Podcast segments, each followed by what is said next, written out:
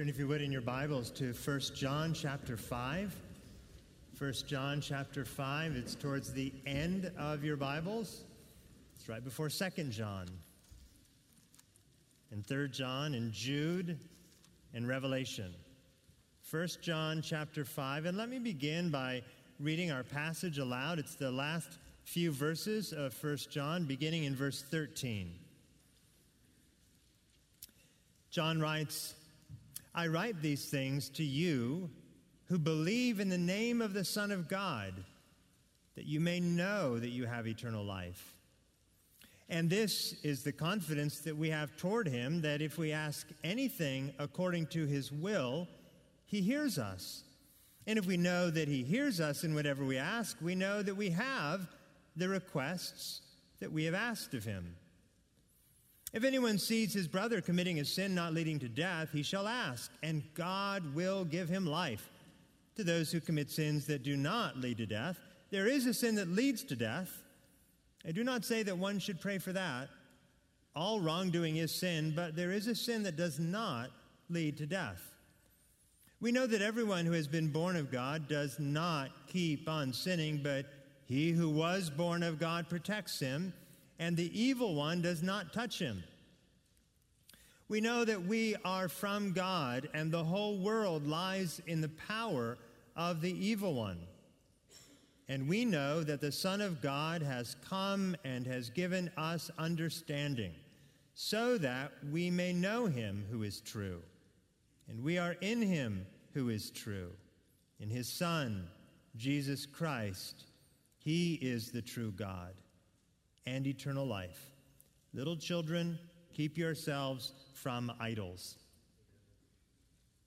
For several months, we have examined the question of assurance, knowing you know Jesus, uh, knowing you have eternal life. That's what assurance is. It's that awareness, that, that knowledge, that confidence that you know the Lord, that you've been saved by God. That's why John wrote this letter. That's what we just read in verse 13. That's what this letter is for. John writes, I write these things. That's the whole letter. I've written all of this to you who believe in the name of the Son of God, that you may know that you have eternal life. True believers can know, they can know that they are saved and destined for heaven. Now, in this series, I have sought to distinguish, as John does, between, although he didn't put it this way, between the root of our salvation and the proof of our salvation. The root is always Christ. If you've been with us in this series in 1 John, think of all the times throughout the letter, John has reminded his readers of the work of Jesus Christ on that cross, the one who came by the water and the blood the one who, with this very fancy theological word, the one who is the propitiation for our sins, the one who removed the wrath of God through his work on that cross. Right? When, when you are struggling, Christian, to know that you are saved, you've got to return to the root, to the basics of the gospel. Jesus Christ died for sinners. And that's why we fix our eyes not on us, but on Him. Now, the proof of our salvation is that threefold test that John provides us in this letter. Do we have sound doctrine?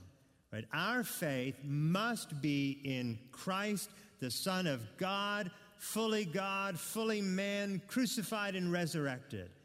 Sound doctrine. Are we walking in holiness?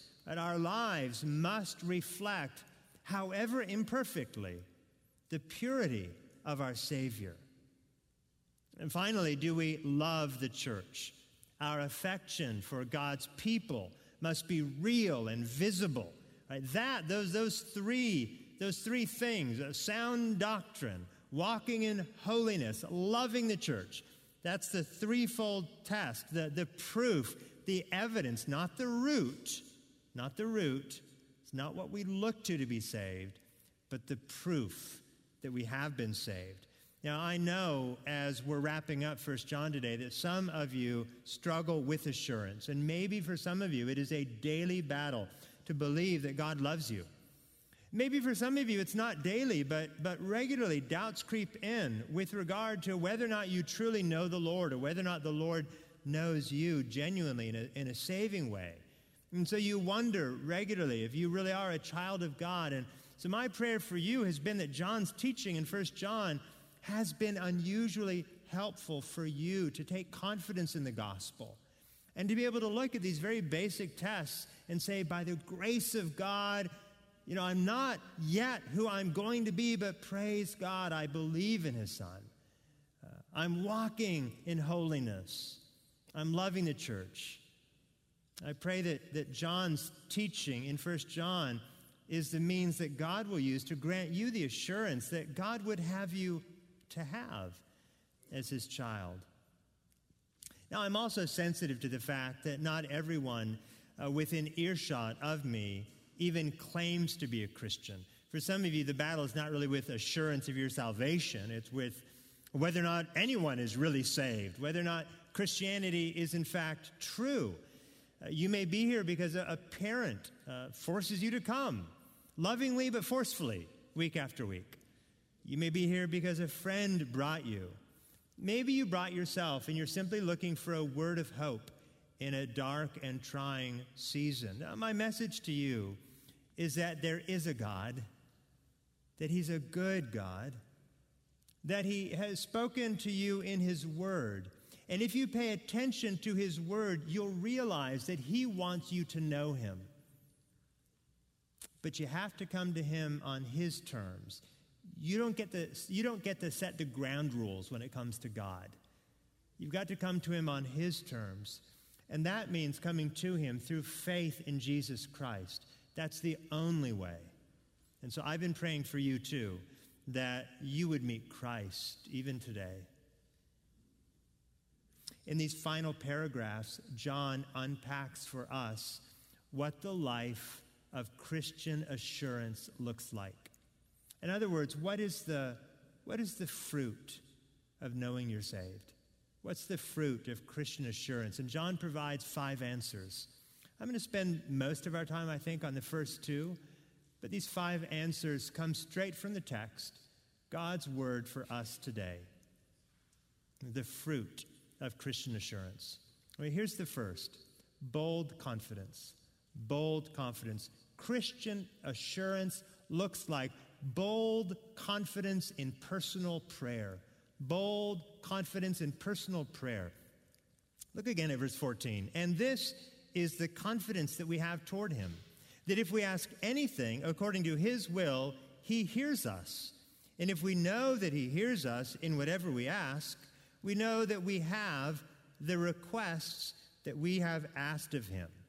Right? The believer, with assurance, has the confidence to approach God with his or her personal requests. And the confidence stems from the fact that God hears us. Verse 14 ends with those words He hears us. Again, writing, writing to Christians here God, God hears you when you pray, God listens to his children. He inclines his ear our way. Right? He's not too busy or too distracted or too tired to pay attention to the requests of his children. Uh, kids often need to find a way to get their parents to listen to them. Right? Parents don't always listen to their children. God is not like that. God always listens. He always hear, hears. He happily bends down and opens his ears to the requests of his children. It gets better. God doesn't just hear our requests, he answers them. Again, verse 15, and if we know that he hears us in whatever we ask, we know that we have the requests that we have asked of him. John seems to be saying that God gives his children what they ask for. I know right now that I have all of your attention. I know I do. The difficulty of this paragraph is in the greatness of the promise that God grants you all the requests that you ask of him. right? It seems too good to be true, like those messages you get on your iPhone that says you've won a million dollars. Like you know it's not true. If you've read through other parts of the New Testament, you've probably found promises that sound a lot like this. I want to take you to, to one right now. Look, if you would, at Mark chapter 11 and listen to what, what Jesus told his disciples one day. This is going to give a, a, a short uh, excerpt. Mark chapter 11, verse 23, Jesus says, Truly I say to you, whoever says to this mountain, Be taken up and thrown into the sea, and does not doubt in his heart, but believes that what he says will come to pass, it will be done for him. Therefore, I tell you, whatever you ask in prayer, believe that you have received it, and it will be yours. Now, at first glance, this is ridiculous. What a ridiculous promise. You might think, you might be led to think, if you simply believe hard enough, that your faith is, if your faith is strong enough, well, God's just going to write you a blank check. You want a new job? Just pray. You want healing? Just pray. You want your kids saved? Just pray. Just rub the lamp, and the genie God will pop out and give you what you want. And over the years, passages like this have certainly been misinterpreted and misapplied and turned into sort of power of positive thinking messages. And it's not what Jesus in Mark 11 or John in 1 John 5 is teaching. And in fact, the key to understanding passages like this is actually found in 1 John 5:14. The promise of receiving Listen carefully. The promise of receiving what we request is conditional. If we ask anything according to his will, he hears us. We must ask according to his will. In other words, we are to pray according to God's desire and according to God's design. We're to pray according to God's desire and according to God's design. Just look at the context of these particular verses. What is God's desire for the Christian? His desire is spelled out in verse 13. It's that we would know we have eternal life. That's why the Holy Spirit inspired John to pen First John, that we would know that we have eternal life. God wants us to know that we have eternal life. God doesn't merely want us to have eternal life, He wants us to know we have eternal life. He wants us to be aware of that and to enjoy it and have all the joy that comes from the knowledge that we've been saved by grace alone, through faith in Christ alone. This is God's revealed will for our lives, that we would know we have eternal life as believers in the Son of God. Verse 15 then is a call to pray specifically for that. We read it in context. We're to pray for assurance. Pray for what pro- God promises to give. Pray for what God promises to give, and you'll be sure to get it. Pray for what God has revealed in His will for you, and you'll be sure to find it. God isn't being tricky here. He's being straightforward. He wants assurance for you. If you want it, ask for it and have confidence, have faith that God will answer your request. Now, this actually makes sense of Jesus' words in Mark 11.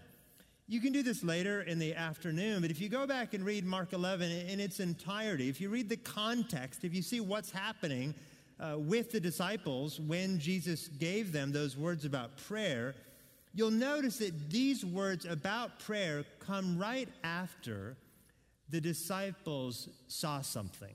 Do you know what they saw? They saw the, the, the cursed and withered and dead fig tree. The moment they saw that tree is when Jesus gave them these words about prayer. You see, Jesus had noticed earlier in passing by a fig tree that was alive and yet not bearing fruit, He'd seen this fig tree not bearing fruit, and he chose to curse that fig tree. And when Jesus, the one through whom all things were created, when he cursed that fig tree, that's when it withered and died. Now, when the disciples saw the, the result of Jesus' miracle, well, they knew that Jesus was making a point. Right? They knew that this wasn't simply about a fig tree. As interesting as that may be, they knew that Jesus was using this miracle as a sign to teach them something profound about the kingdom of God. Namely, if you claim to be a follower of God, but bear no fruit, well, you are as good as a cursed and withered and dead fig tree. Right? That's your future. If you claim to be a follower of God, but bear no spiritual fruit, you're no better than a dead fig tree. And the disciples got the message. And they, they were certainly overwhelmed at this, right? How, how could they escape God's judgment? How could they be sure that, that they're bearing enough spiritual fruit? I mean, they look at that, that, that fig tree and maybe they're thinking, like, woe is me. You know, who here is, is good enough, God, to, to follow you faithfully enough that we might be a, a, like a Psalm 1 tree that's bearing a lot of fruit? And Jesus' answer have faith and pray. Have faith and pray. Don't you know this is the kind of request that I want to I want to answer for you? Don't you know this is my will for my people that you would bear fruit? So I don't want you to worry. Let me tell you just how, how effective your prayers are when you are praying my will for you. It's like if you prayed for a mountain that it would move, I would move that mountain for you. Don't you know you don't have to worry about not bearing enough fruit? Have faith in me and pray, and I'm going to give you your heart's desire because if you're desiring to bear spiritual fruit, don't you know that's my heart's desire for you? And I love to give you what I want for you.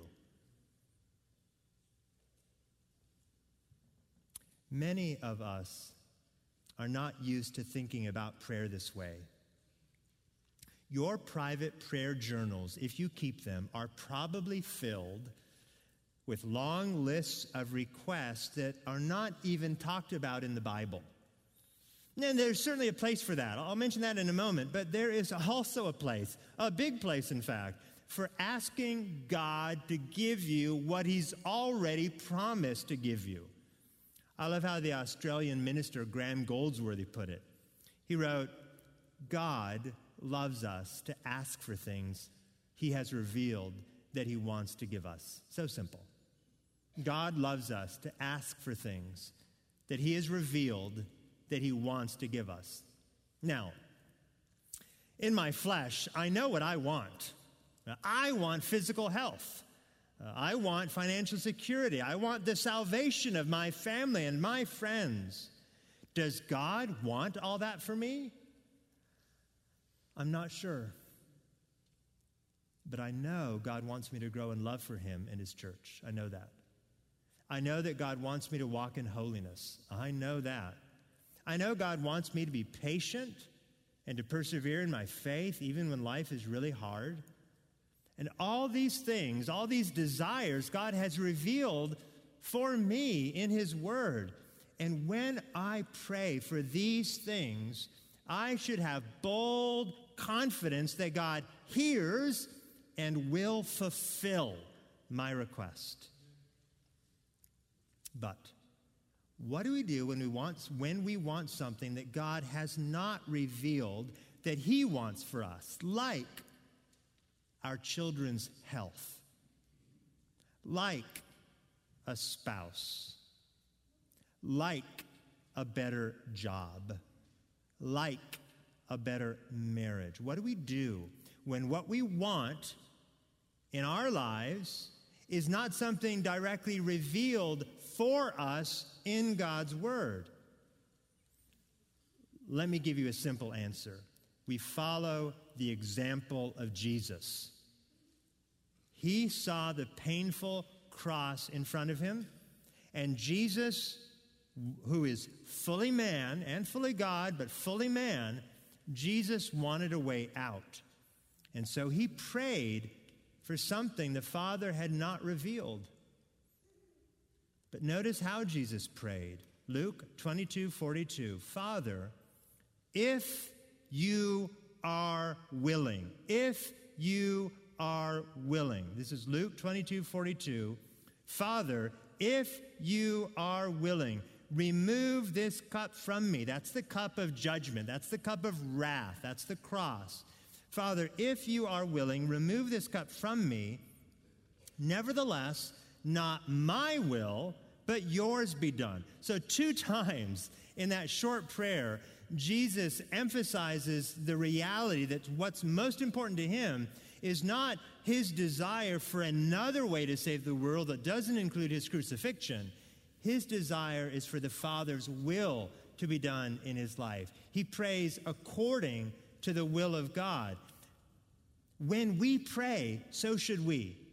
This is how we ought to pray when we don't know what God wants for us. Father, not my will, but your will be done. Brothers and sisters, as you read the Bible, pay attention to God's revealed will for your life. This is what you ought to be asking for regularly, daily. Pray for these things. Uh, pray for what you know God desires for you. And even when you aren't sure what God desires for you, again, think about health, think about the spouse, think about the job, and so forth. Well, pray anyway but be sure to add if you are willing. And I, am not trying to be sort of legalistic and make sure, you know, you, you make sure you tack on, Lord, if you're willing or you're in sin. I'm not saying that, but that needs to be the posture of your heart. Lord, I'm going to ask this. I, I want this, but I want what you want for me more. So let me make sure, God, that, that you know that I know I'm praying this if you're willing, if you're willing to grant it. Pray the way God designs. All right, so that's that's bold confidence in personal prayer. Right, that's, a, that's a fruit of Christian assurance. Right? Number two, effective ministry. Effective ministry. We're examining the fruit of Christian assurance. Christian assurance leads to effective ministry among your church family. Christian assurance leads to effective ministry among your church family. Look at verse 16. If anyone sees his brother committing a sin not leading to death, he shall ask, and God will give him life. To those who commit sins that do not lead to death.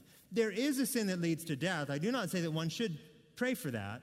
All wrongdoing is sin, but there is a sin that does not lead to death. Well, let's think first about this sin that does lead to death, all right? That's we don't want that. So let's talk first about that.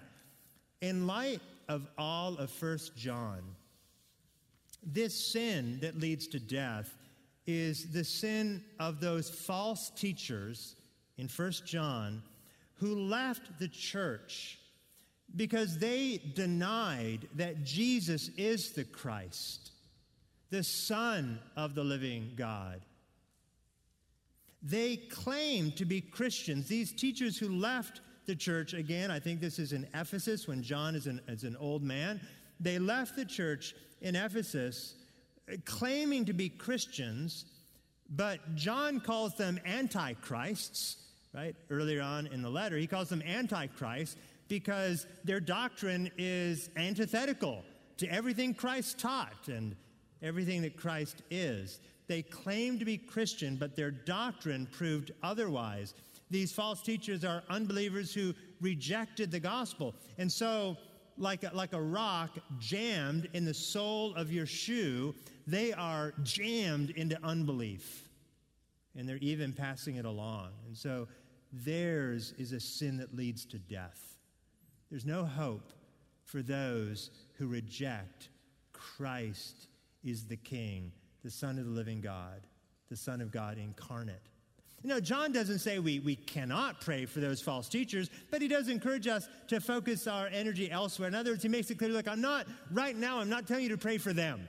Right now, I've got a different prayer matter for you to attend to. He's not saying don't pray for them. If you know a false teacher, if you're related to a false teacher, I mean, by all means, pray for them.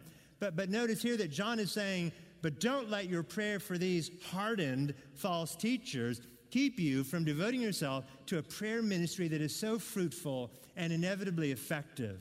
And that's the prayer ministry that John is describing here because time is short. And so we should devote ourselves to praying for those committing sins that that do not lead to death. John wants us to pray for them. Pray for those whose sins are, are not leading to death. Okay. Some have taken this to mean we should pray for those who gossip, but not for those who murder. Okay? Murder being, well, that's a really bad sin. That's a sin that leads to death. Gossip, unpleasant, but come on, you know, like not that big of a deal. I don't think that's what John here is doing, in part because I just explained what I think the sin that leads to death is, and in part because Jesus is so clear that we're really not to grade sins that way. You know, uh, hatred and murder have the same root, uh, lust and adultery have the same root. So it doesn't seem to be that John is trying to get us to say, well, don't pray for the really bad sinners, but if it's kind of a, a light sin, we'll go ahead and pray for that. I don't think that's what's going on here. There's a better explanation. It's not the severity of the sin that concerns John, it's the posture of the sinner. Let me explain. Someone who is truly brokenhearted over his sin, someone who is sorrowful over her sin, someone who's repentant, maybe wanting to change, not quite knowing how, but, but genuinely wanting to change, that is someone who's committed a sin that does not lead to death. 2 Corinthians 7:10 comes to mind where Paul wrote, Godly grief produces a repentance that leads to salvation. It leads to life, it leads to salvation. It's a, it's a sin that, that doesn't lead to death. How do you know? Because it's accompanied with godly grief. And so John says here, look, when you see someone like this, when you see someone who's committed a sin, perhaps immediately confronted about that sin, and you see there's, there's godly grief at least brewing, well, you've got a job to do. Right? God has given you a ministry. Like, I don't care if you're a pastor or not. Like, Christian, God's given you an effective ministry. Your ministry is to pray for, and I think it's safe to assume, and with your brother or sister. Right? Take his sin seriously. John says, ask, and God will give him life. In other words, your ministry of prayer for a brother or sister struggling in sin is the means that God has ordained to help a brother or sister fight against his sin and find salvation on the day that Christ returns. Like God has ordained your prayer to do that. Like your prayer, like Joe Christian, like Sally Christian, like your prayer has been ordained by God to bring struggling sinners to the throne of heaven, to the throne room of heaven. How amazing is that? An effective ministry for the children of God. Now, this verse, this verse fits, I think, really well with Hebrews 3.13. You know, exhort one another every day, as long as it is called today, that none of you may be hardened by the deceitfulness of sin. We talk about that a lot at Mount Vernon. That's the exhortation ministry. We love talking to one another. We love encouraging one another. We love exhorting one another. We don't so much love rebuking one another. That's really hard to do. But, you know, we, we get it. Like theologically, we need to roll up our sleeves and get into one another's lives, and we need to, we need to talk with one another. And that's, that's, that's, really, that's really great. But exhortation is just part of the plan. We must pray. God is the one who grants genuine repentance. So we pray, ask, ask, not like ask them, ask God, and God will give him life. So in Christian circles, we talk a lot about accountability. Accountability groups, they're great. You get together with uh, fellow believers and you talk about how you're doing and how you're struggling and what's going well, and that's an accountability group, sharpening one another's, iron sharpens iron. Just this morning, I was in a Sunday school class focused on the topic of biblical counseling. How great is that? Giving people counsel from the Bible. It just seems so obvious. Never stopped us from giving a class on something obvious. You know, biblical counseling, accountability, these things are really, really, really great, but they aren't everything. Right? We need to pray because it's God who changes hearts, it's God who grants life. So the fruit of Christian assurance includes both bold confidence in personal prayer and an effective ministry among your church family. And so, my, my exhortation to you in light of this is as you are engaged in discipling relationships at Mount Vernon, and in the midst of those discipling relationships, as it becomes evident to you that there are patterns of sin in the lives of the people that you're getting to know, which is inevitable, right? There's patterns of sin in all of our lives. I mean, again, unless you are Jesus, there's going to be patterns of sin in your life. And if you let people get to know you well, they're going to see those patterns of sin. It's just inevitable, right? Well, what do you do then? Well, yeah, you talk to them about the Bible. That's super great, you know, and biblical. But do you ever stop and pray that God would do a work? Recognizing I can be the best Bible teacher on the planet, but unless God acts, no good is going to happen, right? So every Sunday morning before we come out here to sing and preach, those of us who are involved in the service, we get together and we pray for God to work. Why? Because unless God is at work in our gathering, it's just a big social club. There's an effective ministry in the family of God when you ask God to be at work in one another's lives. All right, number three comforting refuge. Comforting refuge. In other words, those with Christian assurance will find a comforting refuge in God who is their protector. Verse 18. We know that everyone who has been born of God does not keep on sinning, but he who was born of God protects him, and the evil one does not touch him we know that we are from God and the whole world lies in the power of the evil one. Now, verse 18 begins with a truth that John has repeated throughout the letter true believers will walk in holiness. We will not keep on sinning. In other words, if you're a Christian, you're not going to sin as badly this year as you sinned last year. You're going to grow in holiness. You're going to grow in grace and in godliness. That's, that's all that, that John is saying. You're going to grow. I'm, I'm, I'm, I'm often less concerned about like where you are spiritually right now and more concerned about where you are spiritually right now compared to where you were five years ago. Because so often we compare ourselves with like the people sitting across from us in the pew when really that's not most helpful. You really need to be comparing yourself to where you were all right? You need to ask the question, am I growing? Not, am I, you know, am I like John over there? But am I growing compared to where I was before? If you're a true believer, you're, you're going to grow. The, the question, however, is, is why?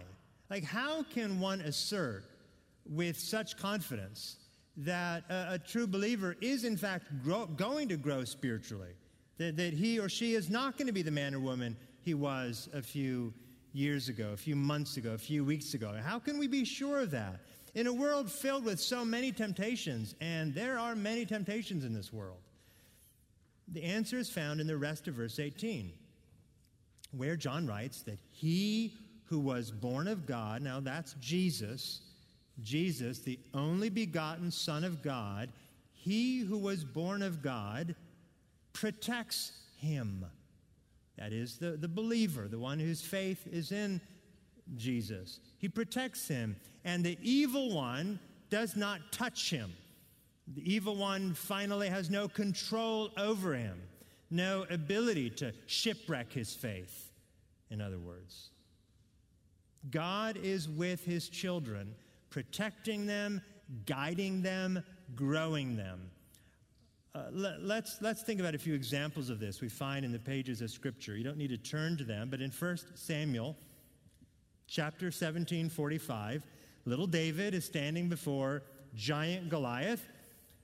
And David, David knows he's not alone. Listen to what David tells Goliath that day on the battlefield. I'm going to quote right from the Bible here. Listen to what David tells Goliath. David said, You, Goliath, you come to me with a javelin? Not like Olympic javelin. Think like, well, I guess you could die by an Olympic javelin, but I'm just saying this is a this was a armory. This is a weapon. You come to me with a javelin, but I come to you in the name of the Lord of hosts, the God of the armies of Israel, who you, who you, whom you have defiled and defied. Right? God was with David. David said, I, I come to you in the name of the Lord. I come to you recognizing God has my back. Have at it, Goliath. God has my back. Right? I come to you in the name of the Lord. God was David's comforting refuge and his protector. Another example.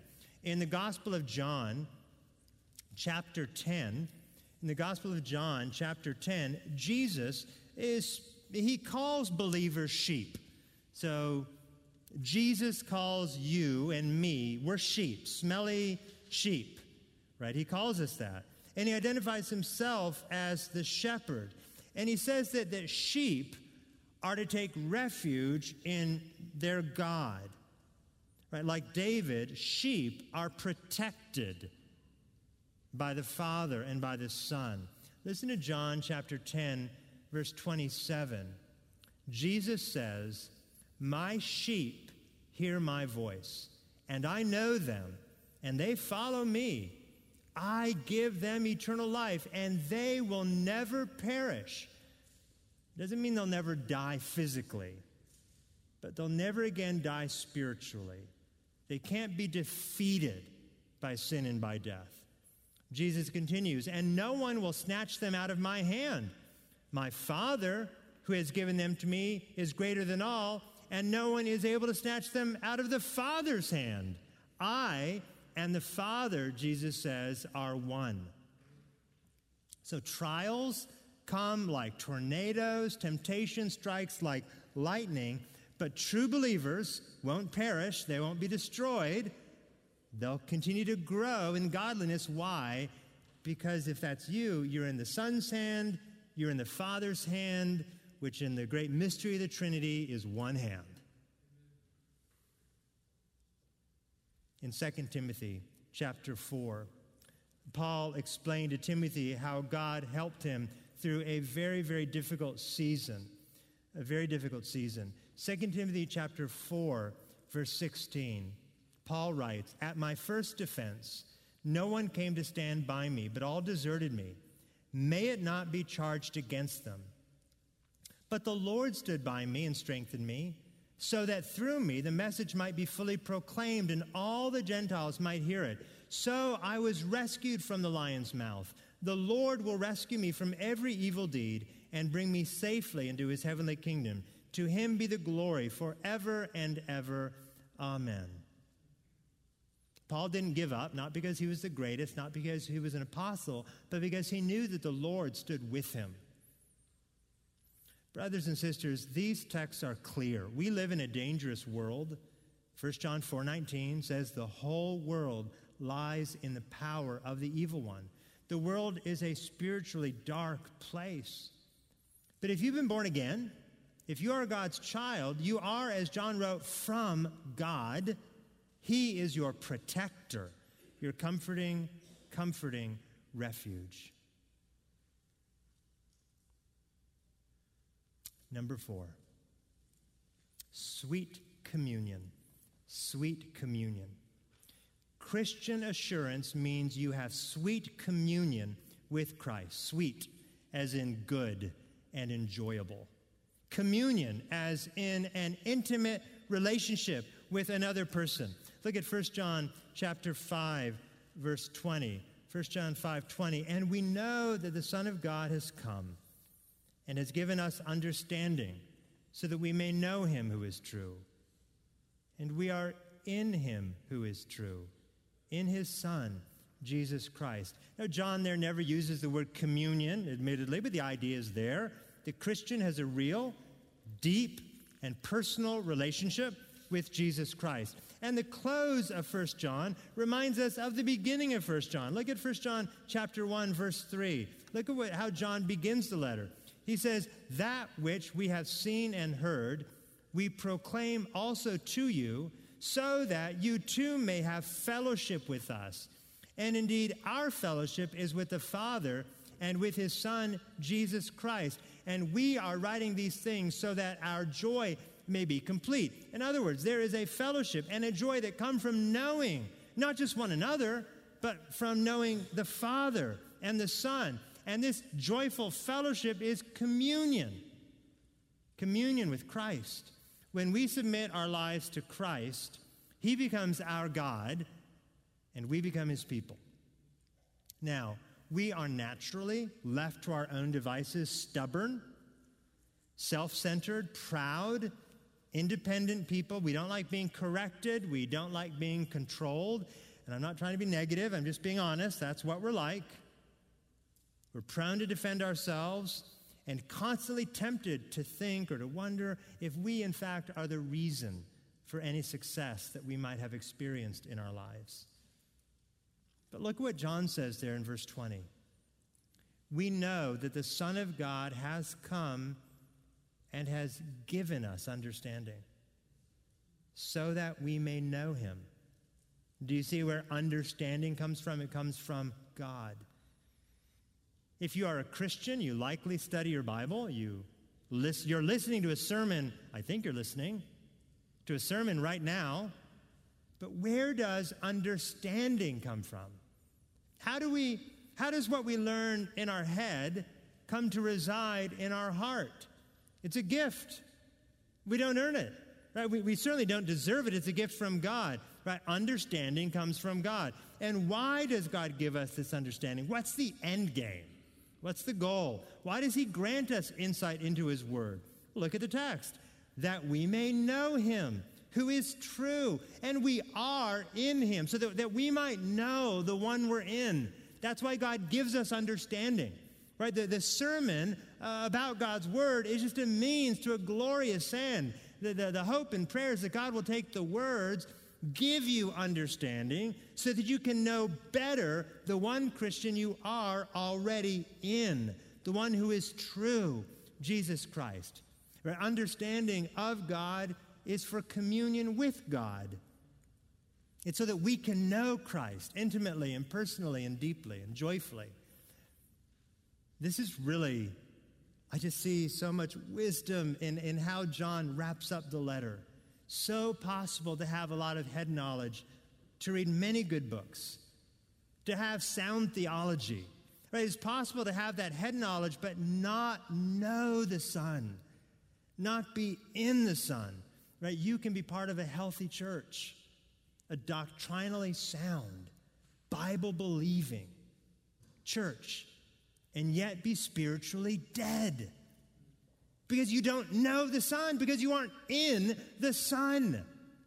You don't have communion with the Son, right? This sweet communion doesn't come from sound orthodoxy, though that's required, and it doesn't come from church fellowship, though that's essential. Now, this sweet communion, which you're, if you're a Christian, you desperately want, you long for, right? It comes from Christ. Christian assurance is the confidence Christ is your Savior, and you are a sheep in His pasture. And this assurance leads to sweet communion with Him. And what does this communion look like? It looks like resting in the finished work of Christ, crucified. You don't earn a seat at the Lord's table. Each seat is purchased by the one who came by the water and the blood. Think of all those parents in Willy Wonka and the Chocolate Factory who went out and purchased like thousands and thousands of golden tickets, holding to, hoping to get selected, find the winning one. No, salvation doesn't come that way. We don't buy the ticket. Christ buys it for us, gives it to us. He gives Himself to us. We receive Him. And this means you never need to prove that you're good enough to be a Christian. You can't do it because you aren't good enough. No one is good enough. Understanding is a gift, not a reward. Sweet communion is resting in the truth. Christ is good enough for us, His work is sufficient for our salvation. What else does sweet communion look like? It looks like knowing Christ loves you knowing Christ loves you. And this is difficult for us to get our minds around. Right? If someone asks how we're doing spiritually, so easy to say, well, I've been getting up early and having good quiet times. Or, you know, I've been finding ways to serve the church. Or, you know, I finally joined a church. Right? It's harder to say, well, friend, I have been experiencing the soul satisfying love of Christ in my inner being. We don't naturally say that. And yet, that's exactly how Paul prayed for the believers in Ephesus. He prayed in Ephesians 3:18 that, and I'm quoting now from the Bible, that they may have strength to comprehend with all the saints what is the breadth and length and height and depth, and to know the love of Christ that surpasses knowledge. Do you know that kind of love. Regardless of whether you, f- you feel loved by others in your life, regardless of whether you feel loved by your spouse or by your kids or by your parents or by anybody, do you know that? Do you know the, the height and the breadth and the depth of the love of Christ? Because that knowledge is the revealed will of God for you. That's the knowledge of sweet communion.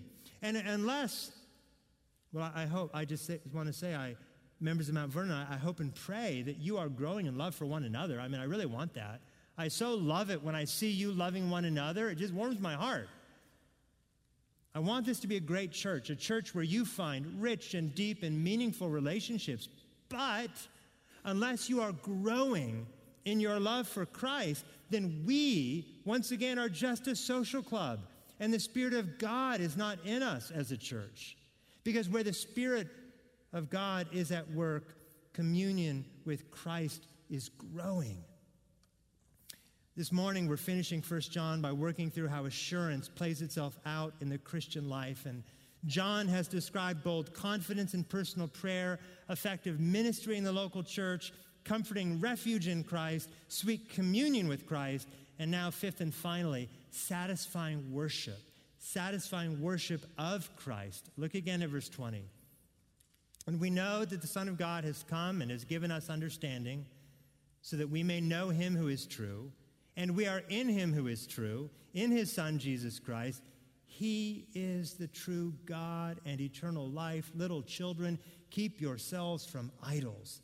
Now, this may be the most stunning conclusion of any letter in the New Testament. John's gospel begins with those famous words In the beginning was the Word, and the Word was with God, and the Word was God. And now, in First John, he ends on a similar note Jesus Christ. He is the true God and eternal life. Good Friday, which is right around the corner, is not special because they condemned a man and sentenced him to death on a Roman cross. Now, Good Friday is good because that man was not just a man, he was the God man. He is the God man. God the Son incarnate, fully man and fully God. Because he was fully man, he could really die. And because he is fully God, he could die in the place of everyone who would ever turn and trust in him. And that's what makes Good Friday good and Easter inevitable by ending his letter with a declaration of Christ's divinity, by ending his letter with such a clear statement that Jesus is God, John is throwing down the gauntlet. He's telling us that this letter is about more than Christian assurance, right? It's about more than that. Ultimately, this letter is about Christian worship. Who are you going to worship? It's about wrestling with what you're going to do in light of who Jesus is. That's how John ends the letter. In Christ, we find Christ. We find satisfying worship of the one and only God. And this explains that unusual, that everyone kind of chuckles. I, I heard the chuckling every time I read this. And oh, by the way, little children, keep yourself from idols. It's such a great way to end. Don't let anything or anyone get between you and Christ. Every day, you're going to be tempted to crown something king. Maybe it's a person, maybe it's a spouse, a friend, a boss, Maybe it's a thing, a, a job, your future, your flesh. John knows you face temptations. He, he says, keep away from them. Keep away from anything and everything that you would crown as your king in the place of Jesus Christ, the one true God. Only He can satisfy you. The British theologian John Owen put it this way He wrote, The saints, that's Christians, the saints delight in Christ. He is their joy, their crown, their rejoicing, their life, food, health, strength, desire, righteousness, salvation, blessedness. Without Him, they have nothing. In Him, they have all things. You will worship something. No worship is more satisfying than the worship of Christ. Without Him, you have nothing. With Him, you have everything.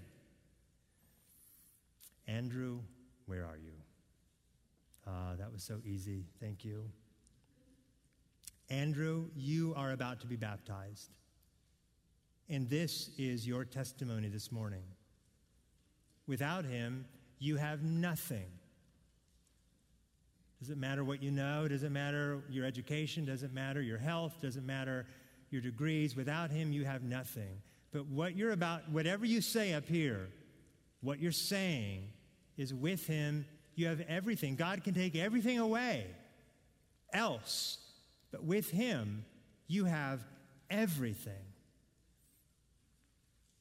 And this leads to bold confidence in personal prayer, effective ministry in the local church, comforting refuge in Christ, sweet communion with Christ, and satisfying worship of Christ.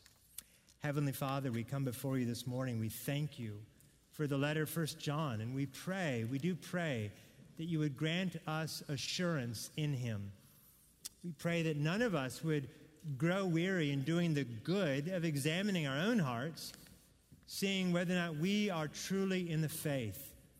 But Father, we pray that that self examination would in no way lead to discouragement, but always lead us to Christ, that we might praise you as long as we live.